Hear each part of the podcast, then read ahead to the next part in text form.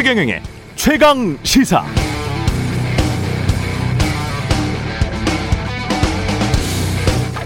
백신 2차 완전 접종률이 성인의 80%인 이스라엘. 최근 코로나 확진자가 폭증했습니다.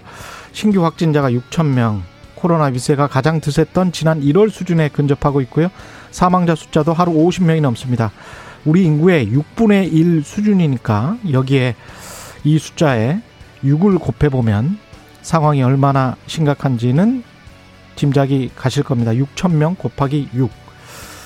왜 이런 것인가? 백신 2차 접종한 성인이 80%나 되는데 관련해서 최근 영국 파이낸셜 타임스가 이스라엘 정부의 데이터를 인용해서 보도를 하고 있습니다. 이스라엘은 대부분 화이자 백신을 접종했는데요. 이게 효과가 예상보다 빨리 감소하더라. 12월에 접종한 사람이 6월 되니까 효과가 뚝 떨어지더라. 8월에는 예방 효과가 39%로 떨어졌고 1월에 2차 접종을 완료한 사람들 중에는 예방 효과가 16%에 그친 사람들도 있었다. 마찬가지로 중증 예방 효과도 1월 접종 완료자들의 경우 55%까지 떨어졌다는 게 이스라엘 보건 당국의 발표라고 합니다. 이스라엘의 이 데이터만 가지고 단정할 수는 없겠습니다만은 우리가 알지 못하는 경우의 수가 또 있을 수 있겠다. 이런 생각이 드네요.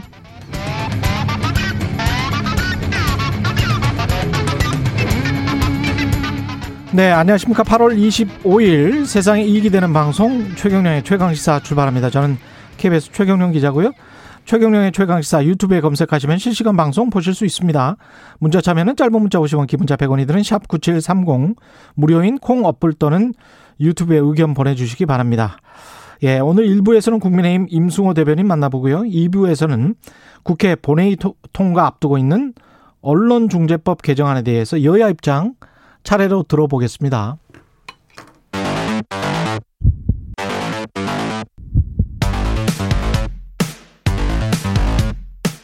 오늘 아침 가장 뜨거운 뉴스 뉴스 unboxing 네 뉴스 unboxing 시작합니다. 민동기 기자 김민아 시사평론가 나와 있습니다. 안녕하십니까? 안녕하세요. 언론중재법 어제 법사위에서 여당이 새벽에 어제가 아니고 오늘이군요. 오늘 새벽 4시에 어, 예. 민주당 단독으로 국회 법사위 통과했고요. 예. 국민의힘 의원들은 의결에 참여하지 않고 퇴장을 했습니다. 음. 근데 어제 이제 법사위 전체 회의가 열리기 전부터요. 분위기가 굉장히 좀 험악했습니다. 예. 국민의힘 의원들은 손팻말을 들고 언론재갈법 철회하라 이런 구호를 외치기도 했고요. 그리고 어제 전체 회의에서는 이 국민의힘 의원들하고 박범계 법무부 장관이 굉장히 거친 설전을 벌이는 그런 상황이 연출이 됐습니다. 그러니까 계속 이 법안의 내용에 여러 가지 문제가 제기가 되는데 음. 여당 내에서도 이제 이 논의 과정에서 문제가 좀 제기가 돼서 예. 고의 중과실 추정 조항이 지금 있지 않습니까? 이 법에 예. 이쪽 열거가 되어 있는데 예. 한 부... 세네 가지 있죠. 네 그렇죠. 네 가지 정도 있죠. 예. 이 부분에 이제 회복하기 어려운 손해를 입은 경우 여기에 대해서는 음. 민주당 내에서도 어 이게 이 뭐 다 주관적인 부분이 있는데 음. 이 부분은 특히 회복하기 어려운 손해와 회복하기 회복이 불가능한 손해 이런 것들 다 어떻게 구분하냐 음. 이런 문제 제기가 있어서 예. 지금 이 부분은 어 삭제하기로 하고 삭제한 상태로 이제 통과시켰다라고 하는데 계속 이렇게 처리 과정에서 예. 뭔가 비판이 나오고 문제 제기가 되는 것에 대해서 계속 이렇게 한두 개씩 빼면서 고치면서 이렇게 예. 통과시키고 있는 거거든요. 그래서 본회의에 올라갈 최종적인 법안 내용을 이제 언론을 통해서 확인을 하고 다시 음. 한번 이제 보는 게 필요할 것 같습니다. 이거가 어떤 거는 또 빼고 어떤 거는 뭐 강화시키고 어떤 거는 좀 엉성하고 어떤 거는 또 지연 말단적이고 그러니까 뭐 이렇잖아요 지금 상황이 그 어, 민주당의 예. 언론중재법 개정안에 대해서 음. 언론 시민단체들이 전반적으로 좀 비판적이잖아요. 예. 그 중에 이제 민변이 음. 그나마 가장 그 비판적 지지하는 그런 입장인데 예. 그런 민변에서도 고의중과실 조항 있지 않습니까? 음. 그 부분은 완전 삭제해야 된다라고 지금 요구를 하고 있거든요. 고의중과실. 그렇습니다. 예. 네. 그러니까 고의를 입증할 수가 없다. 근데 그러니까 여기다가 이제 피해자가 그렇죠. 피해자가 입증하도록 돼 있잖아요. 입증 책임을 피해자에게 원래는 언론사에게 그 입증 책임을 부여를 하려고 했었는데 음. 에, 뭐 야당이라든가 이런 쪽에서 반발하니까 음. 민주당에서는 그 부분은 오히려 지금 피해자에게 입증 책임을 또 하도록 했거든요. 그러니까 더 후퇴했다라는 그런 비판을 언론 시민단체에서 하고 있는 겁니다. 그러니까 이제 어떤 고위중... 부분에서는 피구제를 한다고 했던 법안인데 그쪽은 또 후퇴하고 그렇습니다. 어떤 정의는 좀 모호하고. 근데 이제 피해 구제 예. 와 관련돼서도 이제 누가 입증 책임을 할 것이냐 여기에 음. 대해서도 이제 민사의 대원칙이라는 이제 법리의 부분에서는 사실 이 뭐 언론사가 입증 책임을 진다라는 부분에 대해서 문제가 있다라는 지적이 사실 있었어요. 근데 이제 그 지적이 있음에도 불구하고 그러한 뭐 약간 민사의 대원칙에 좀 반하는 부분이 있더라도 정치적인 맥락이나 이런 것들이 정말 이게 피해 구제를 위해서 필요하다라는 음. 게 설득이 되면 사실 어느 정도 법안 처리에 어좀 대안적인 부분이라도 비슷한 취지로 가는 부분을 논의할 수가 있겠는데 지금 이제 그런 논의는 제대로 되지 않은 상황이고 특히 고의중과실 추정 조항에 대해서는 음. 이 조항이 없어도 이게 민변 주장대로 고의 중과실 조항이 쭉 열거되어 있는 것을 다 이제 없앤다 하더라도 음. 어차피 예를 들면 이게 어 피해 구제든지 언론 보도의 어떤 문제점에 대해서 재판이 진행되는 과정에서는 판사가 일정 정도 그거 판단을 해야 되거든요. 어차피 그렇죠. 판단해야 되는 내용을 굳이 이제 이 그 원래 항목으로 그렇죠. 원래 법리가 어 좀 이제 예외적인 방식으로 이렇게 열거해 놓은 것은 이 법안의 어떤 좀 어 여러 가지 수미에 관한 그런 구성에 맞지 않기 때문에 그런 것들을 빼라고 지금 민변이 이제 주장하고 있는 건데 음. 그러니까 이게 기본적인 어떤 얼개나 아 기본적인 어떤 취지에 대해서는 언론 단체도 그렇고 신변 단체도 그렇고 이런 제도가 필요할 수 있다라는 거에는 다 동의해요. 근데 그게 지금 이 법안으로 애초에 아, 그런 징벌적 손해배상제가 필요하다고 주장한 맥락이 충족되는 거냐, 예. 그 필요가 충족되는 법안이냐, 예. 여기에 대해서 지금 의문 을 다 제기하고 있는 거죠. 그러니까 언론 개혁이 필요하다라고 생각하는 사람들조차도 이 법안이 언론 개혁에 유효한 법안인가? 거기에 관해서는 이제 의구심을 표시하는 사람들이 그렇죠. 있죠. 실효성에 네. 대해서 의문을 표시하는 사람들이 적지 않은 것 같아요. 그러니까 네. 이게 실효성에도 의문인데 음. 이게 이 정치적 논란은 굉장히 커져버렸잖아요. 정치적 갈등은 커졌고. 그렇죠. 네. 그리고 이게 법안이 예를 들어 통과됐는데 음. 이런 이제 좀 이 민변조차도 이제 지적을 하는 어떤 무리한 어떤 그러한 부분들에 대해서 나중에 음. 위헌 심판이라든가 이런 게 갔을 때 헌법재판소에서 이제 이것은 뭐 이 부분은 이제 효력이 없다 뭐 이런 판단을 한다든지 그런 결과가 나왔을 때 그러면 지금까지 언론 개혁이 필요하다고 주장했던 그런 이제 시민사회 단체나 이런 좀 이 요구들이 어떻게 이제 그 다음에는 어떻게 평가되겠는가 상당히 그래서 이 문제에 대해서 이 뭐 개혁에 반발하는 기득권 세력이 반발한다 뭐 이렇게 볼 수 있는 여지도 있겠지만 음. 그렇지 않은 부분에 대한 우려도 분명히 있다는 것을 지금 여당이 좀 봐야 될 것 같습니다. 예. 국민의힘 같은 경우는 부동산 권익위로부터 이 사람들 투기다 12명 관련해서 어떤 조치를 했습니다. 6명에게 탈당을 요구하거나 제명 처분하기로 했는데요. 예. 어, 이준석 대표가 발표한 내용을 보면은 강기훈, 이주환, 이철규, 정찬민, 최춘식, 한무경 의원은 만장일치로 탈당과 함께 수사에 적극 협조할 것을 요구하기로 했고요. 예. 한무경 의원은 비례대표 의원이거든요. 예. 그래서 제명 처분하고 어 제명을 처분하기로 했습니다. 그러니까 지금 어 권익위 전수조사를 통해서 강기훈 의원 같은 경우에는 토지보상법 위반, 이주환 한무경 의원은 농지법 위반, 이철규 의원은 면의신탁 또는 편법 증여 의혹이 제기가 됐는데 예. 원래 권익위는 12명으로 통보를 하지 않았습니까? 음. 나머지 6명은 왜 징계 대상에서 제외를 했느냐?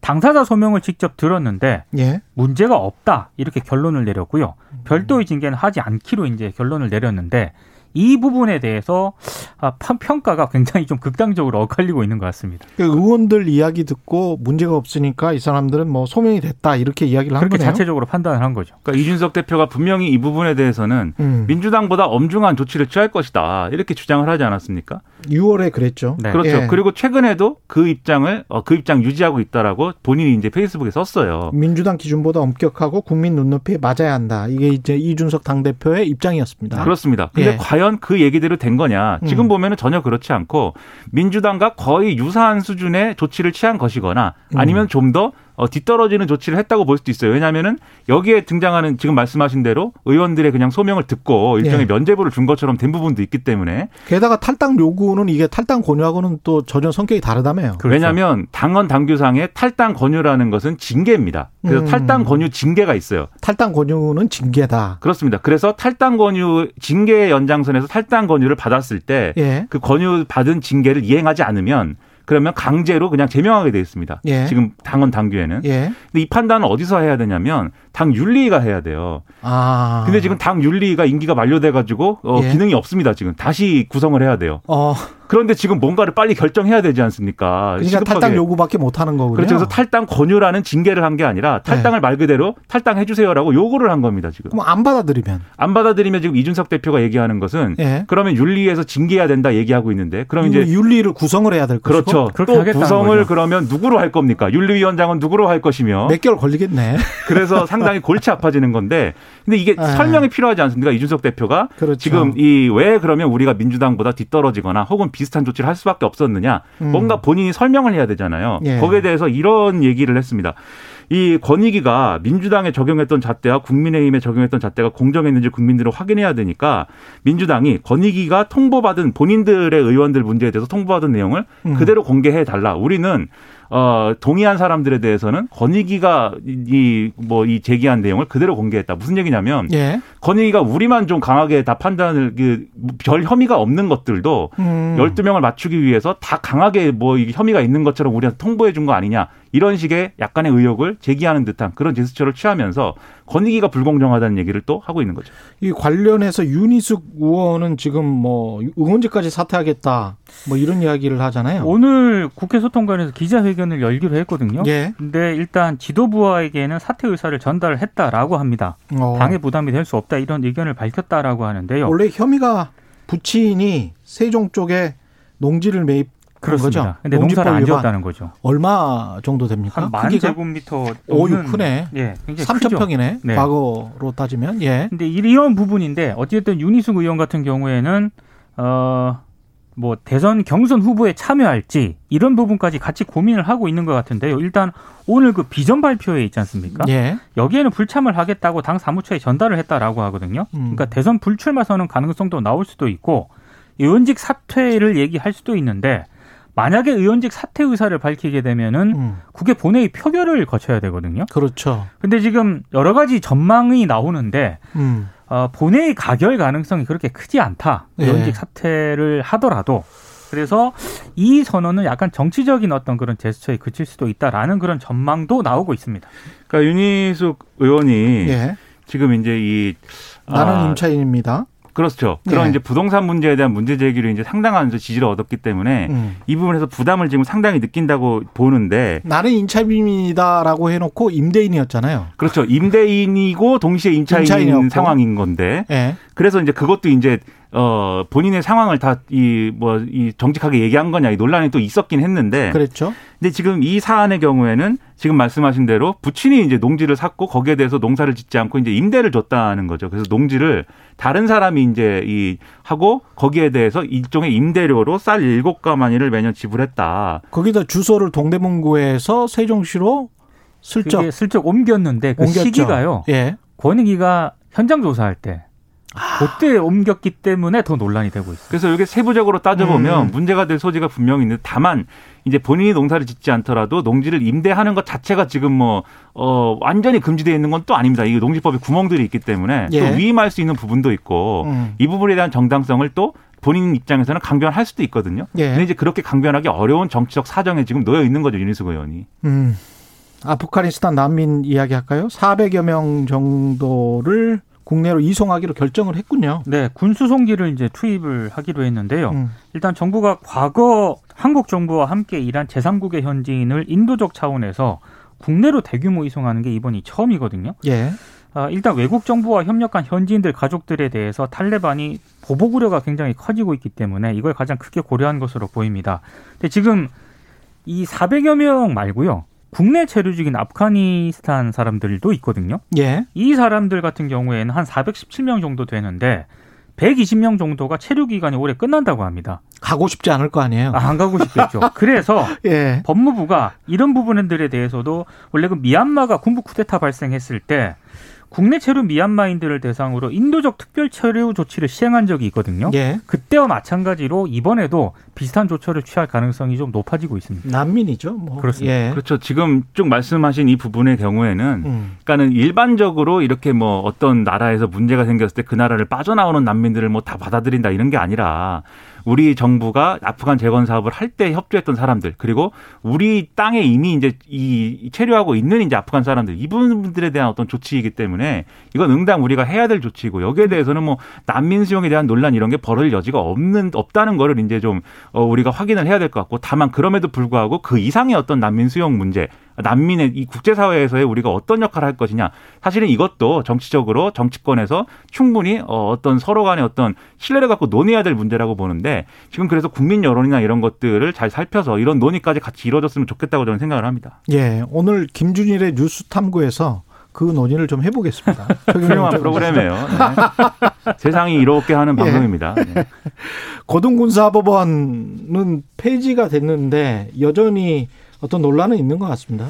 그러니까 고등군사법원 폐지하고 역할을 이제 서울 고등법원에 맡기는 게 핵심이고요. 예. 성범죄 같은 경우 발생할 때는 민간에서 수사 재판을 받도록 하는 게 핵심입니다. 음. 그런데 아, 지금 비판적인 목소리가 나오는 이유는요. 시민사회 같은 경우에는 평시 군사법원 폐지까지 좀 가야 된다라고 주장을 했었거든요. 일정 부분 좀 반영을 하긴 했는데 여기까지 나아가지는 못했다라는 그런 비판이 있고요. 더더군다나 이번 개정안에 국가안전보장이라든가 군사 비밀 보호 같은 사유가 있으면은 또 군사법원에서 기소할 수 있도록 예외 조항을 뒀습니다. 음. 근데 이제 시민단체들이 이렇게 예외 조항을 두게 되면은 결국에는 이 좀 악용하지 않겠느냐 이런 우려를 하고 있는 상황이죠. 군사 기밀이나 뭐 이런 것 때문에 그럴 수밖에 없다 이렇게 이제 주장을 했겠네요. 그러니까 군 군은 언제나 군 예. 내에서 무슨 일이 벌어지면 음. 군사상 기밀과 뭐 연관됐을 우려를 항상 얘기를 하면서 이 사안을 은폐하거나 숙소해 왔기 때문에 그러지 말아야 된다라고 이제 시민사회단체들은 주장하고 있는 것이고요. 그리고 예. 평시 군사법원 주장도 이제 그 연장선인데 군사법원이라는 게 존재해서 군인만 따로 이렇게 좀 어, 군인의 죄에 대해서 다뤄야 되는 이유가 예를 들면 전쟁이 벌어졌는데 뭐 명령에 따르지 않았다든지 또는 전쟁 범죄를 일으켰다든지 뭐 그렇죠. 이런 부분들이 있기 때문에 이제 군사법원이라는 게 존재하는데 그렇죠. 평시에 예를 들면 군내 성추행이라든가 뭐 이런 걸 저질렀을 때도 과연 그런 군사법원 이라는 거에 의해서만 판결이 돼야 되는 거고 군내 수사 기관을 통해서만 기소가 돼야 되는 거냐 음. 이게 이제 의문이죠 사실은 그래서 이 부분에 대해서 꼭 뭐 평시에 군사법원을 다 없애는 게 아니다 할지라도 명확하게 좀 해명이 될 수 있는 설득이 될 수 있는 이런 안이 나왔어야 되는데 그러지 않은 점은 좀 아쉬운 것 같습니다. 그 동안에 워낙 짜고 치는 뭐고처럼 했으니까요. 그렇습니다. 예. 그렇죠. 뉴스 unboxing 민동기 기자 김민아 시사평론가였습니다. 고맙습니다. 고맙습니다. 고맙습니다. KBS 라디오 최경영의 최강 시사 듣고 계신 지금 시각은 7시 37분입니다.